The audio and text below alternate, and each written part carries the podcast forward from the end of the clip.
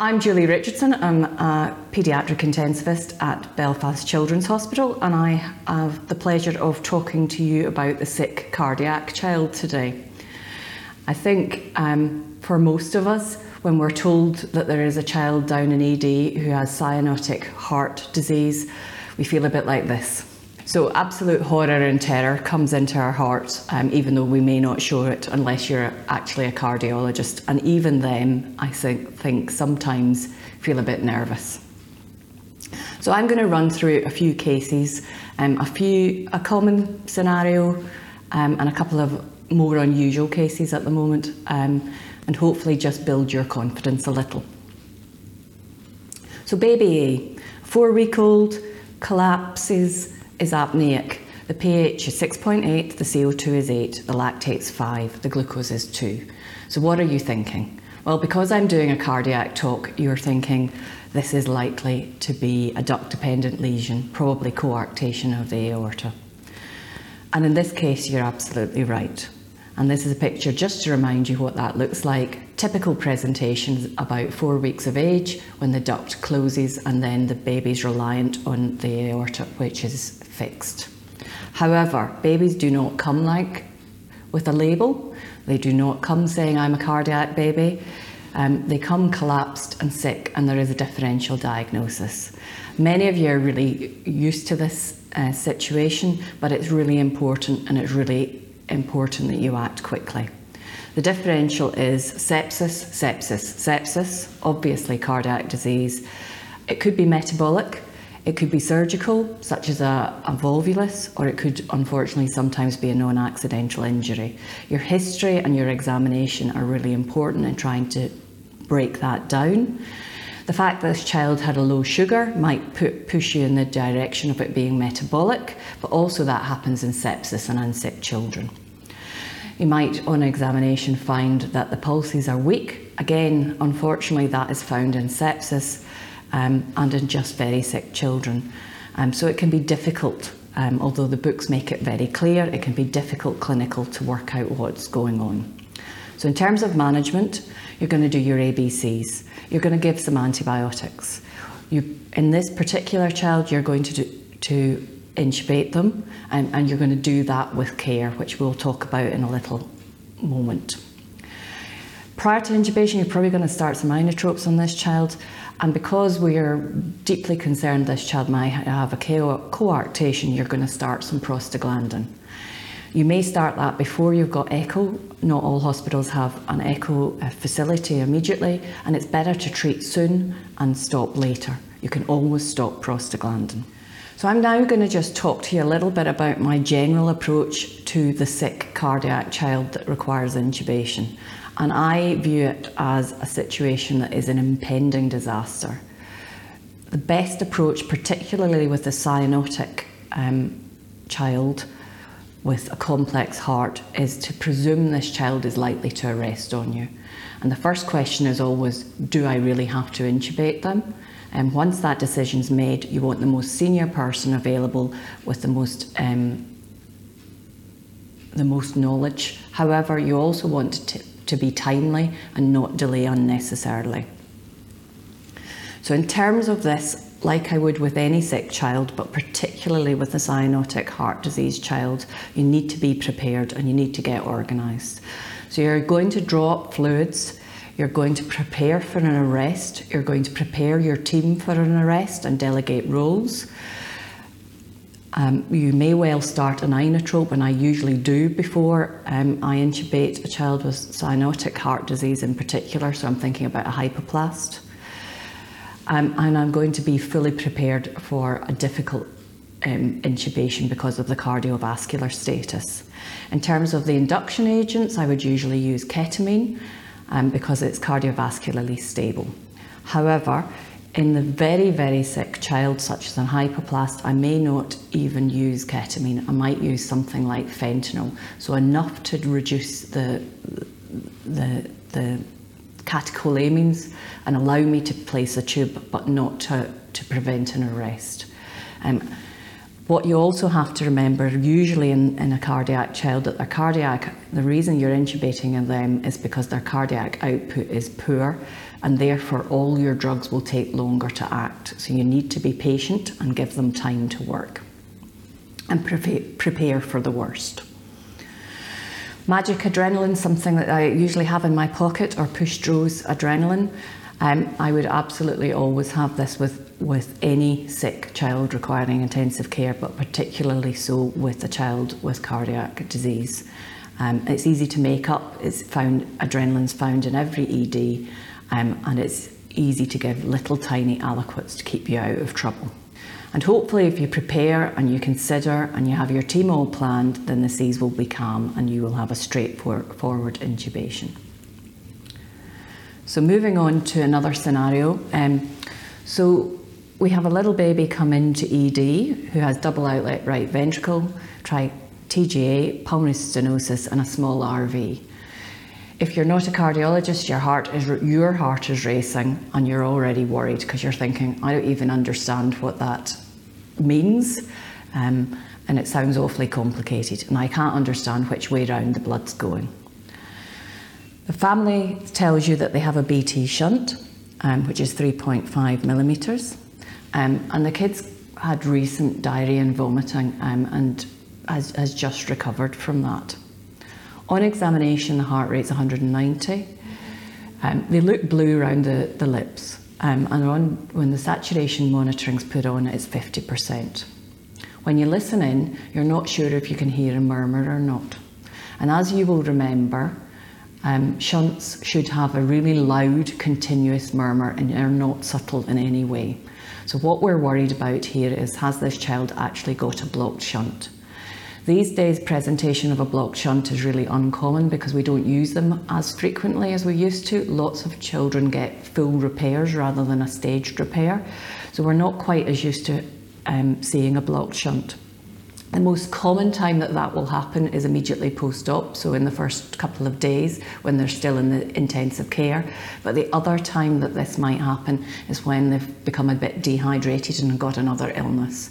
So it's something that you should think about um, in your diagn- in your differential um, when you've got a, an unwell child. And it's really important that you keep these children hydrated and don't restrict their fluids. So something like a stenotic pulmonary valve is the sort of lesion that may get a BT shunt these days.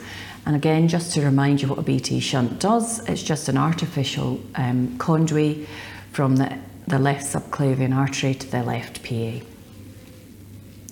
So what do you do if there's a blocked shunt? Well, this is absolutely an emergency. So you're going to give them some oxygen. You're going to start preparing to intubate with all the cautions that we thought about. You are going to get an echo as soon as possible. However, echoes are not terribly good at picking up clots in shunts. Um, so even a negative echo might still not persuade you that you don't have a, a blocked shunt. You're going to give some volume, so you're going to give aliquots of 5 to 10 mils per kilo. You will give some phenylephrine of 10 to 30 mics per kilo. Phenylephrine, many of you will not be familiar with. Um, it's a very potent vasoconstrictor um, and, and is very useful in this situation. You may start a little bit of inotrope, um, such as dopamine or adrenaline, but actually, once you've got better access, what you probably need is noradrenaline. This is all to increase your uh, systemic vascular resistance and try and persuade blood to go to the lungs.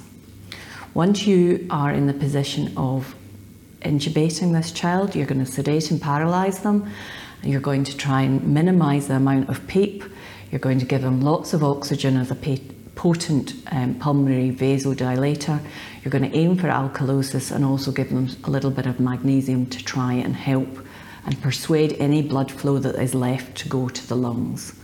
Um, you, at this point, you're very much hoping that you don't have an entirely blocked shunt, but a partially blocked shunt, because otherwise none of this will potentially work, depending on the anatomy. If you haven't done so already, you should absolutely be contacting cardiology and paediatric intensive care at this point. They may well um, suggest that you should give a heparin bolus. This is usually at a dose of 50 units per kilo and may be repeated. Um, they may then suggest you start a heparin infusion in the order of 20 units per kilo per hour. Again, in the child that the shunt has been in situ for many weeks to months, this is unlikely to change uh, the situation but may prevent propagation of clot. If this is a little tiny baby in uh, neonatal age who has still got a duct open um, or has potential for an open duct, you might actually be advised to start a little bit of prostaglandin again to persuade some blood to go to the lungs. Ultimately, however, this child needs, um, if there's no improvement um, or minimal uh, improvement, this child needs to be in definitive care uh, centre and needs either a catheter urgently or surgery. Very occasionally, TPA has been used um, successfully. So it's really important that you, act, you identify the problem, you act quickly, um, stabilise the child, and speak to the specialist and get this child to the right place at the right time, or else there'll be a real disaster. And since shunts are so uncommon these days, it's, it's not something that you would necessarily think about straight away. When you've got a blocked shunt, it's an absolute emergency. Um, you're going to use your ABC approach. You're going to intubate early with the caution and preparation that I spoke to you about earlier. You're going to increase the SVR using your fluid bolus, phenylephrine, and then an infusion of noradrenaline. You're going to decrease your PVR using sedation and paralysis. You're going to aim for alkalosis, and you're going to use high oxygen. At that point, you're also going to attempt to stop propagation of the clot or unlikely to be able to remove the clot, but use a heparin bolus, heparin infusion. But ultimately, you need to be in a surgical centre because this child may well need surgery um, and a new shunt. So, moving on, I am going to talk about yet another scenario which um, used to be very, very common, and I spent most of my SHO, SHO days running to cardiology to deal with this. But again, it's something that's really uncommon these days. So, baby C has tetralogy of Fallot. They've come into ED with poor feeding. They're having intermittent blue episodes, particularly bad when they cry or actually when they poo. Their SATs at the moment are 65% when you measure them. And when you listen in, there's some wheezing auscultation, and you can't hear a murmur. So, what we're talking about here, um, and just to remind you about those of you that are not, can't quite remember tetralogy of Fallot. So, you've got a stenotic pulmonary valve, um, you've got a VSD. Because of that, you've got a very thickened right uh, ventricle, and you've got an overriding aorta. And the problem here is when there's a change in PVR and SVR, suddenly you have less flow to the lungs. So a bit like the situation we talked about before. So what we have here is a spelling child. And spelling always made me think of something magical and wonderful. Um, unfortunately, it can be life threatening and not at all magical, um, otherwise known as a hypercyanotic episode. So, the first thing to do is keep calm and get prepared. So the first thing you're going to do is soothe this child. So put the baby in the mum's arms, get it cuddled, get it calm. Because if it's crying and cross, you're, you're, you're going to struggle to get blood to the lungs. The next thing you're going to do, if that hasn't worked, is to bring the knees up to the chest, lying the baby on their back, and that decreases, increases the SVR. Then you're going to give some oxygen if they'll put up with it, and then you're going to give some morphine. Now, if you don't have IV access, it's suggested you should give um, IM morphine because obviously attaining IV access is going to distress the child initially, um, and IM might, is quicker. If your child still got SATs in the 60s or, or less, then you need to move on to the next stage. So you're going to keep calm and carry on. So at this point, if you haven't already, you're going to call your cardiologist in intensive care. You're going to be thinking about getting access. If you haven't already, you're going to give a fluid bolus of 10 mils per kilo and repeat that. You may give a dose of oral propranolol, um, which again can be repeated 15 to 20 minutes later, or you may be suggested to give an IV dose.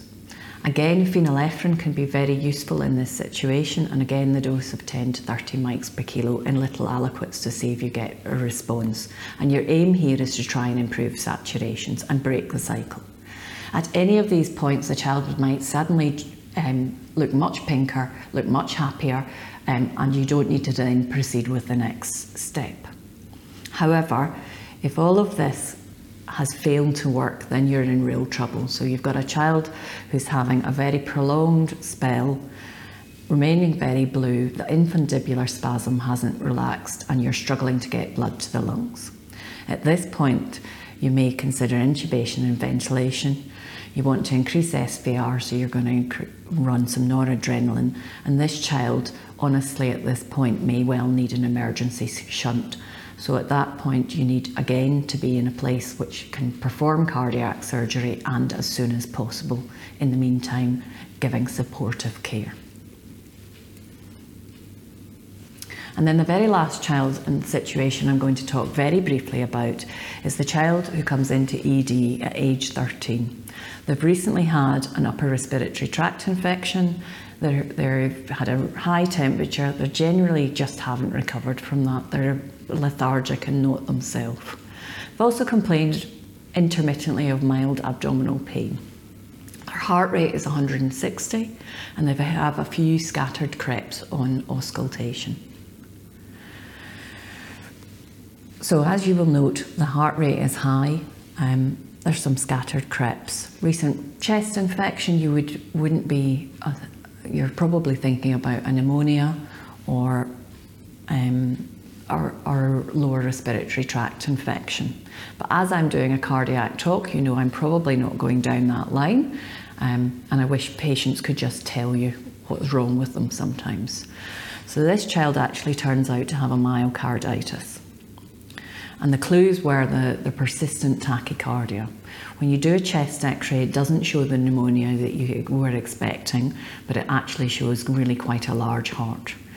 If you're clever and been thinking ahead and thinking potentially about heart, you may have done a troponin, which will be high. The ECG, when you do it, may show um, some arrhythmias, it may show some ST elevation, it may show some right ventricular, left ventricular hypertrophy. And when you do an echo, you've got um, perhaps a, a cardiomyopathy, a slightly dilated heart. Terms of myocarditis, I'm not going to go into the details of treatment. It's generally supportive. Um, many of them will manage um, without needing paediatric intensive care, but the main point of bringing this up at, at this point is actually to consider it in your differential diagnosis. Most children who have um, myocarditis initially are treated as a pneumonia or an asthmatic in the first instance, and then it's only due to failure to get better or uh, failure of treatment or deterioration that suddenly the heart is thought about. So it's uncommon. The most common virus that causes it is enterovirus. In our population, it's usually a virus, but it's also important to think about in a child who has had oncological therapy. Treatment is supportive, diuretics are important, immunoglobulins can be helpful as can as can anticoagulation. And the very worst group of children may need paediatric intensive care support and potentially um, mechanical support for the heart or even transplant. But we're very lucky because many, many children get better in the, the next two to three weeks. However, it's very difficult to predict which ones will get better and which won't. In terms of everything I was going to say today, that is it. My main aim of this talk is to say, remember to think about cardiac, particularly in a child who isn't getting better, particularly this winter when you've got that host of bronchiolitis, bron bronchiolitics coming through the door. In amongst one of, all of those, one of them will have an undiagnosed VSD and actually be in heart failure. So if you've got a child who's not very well, who is getting worse and not following quite the path you thought, just always think, especially when you're, you're thinking, do they need paediatric intensive care? Just always think, have I got the right diagnosis? In the children with cyanotic heart disease, think about, well, do they have a shunt? Could it be blocked? In the Fallot's child, know about spelling Fallot's. Um, and obviously, the collapsed neonate, there's a big di- uh, differential diagnosis, and um, cardiac is one of those. So be prepared, prepare for the worst, drop your drugs, think about what you need to do, prepare your team, discuss early with the tertiary centre, cardiology and paediatric intensive care, and get the patient to the right place. There's no point being in a centre that can't actually get, um, repair your shunt or do what you actually need. Um, the medicine sometimes fails and what you actually need is a surgeon. Thank you very much.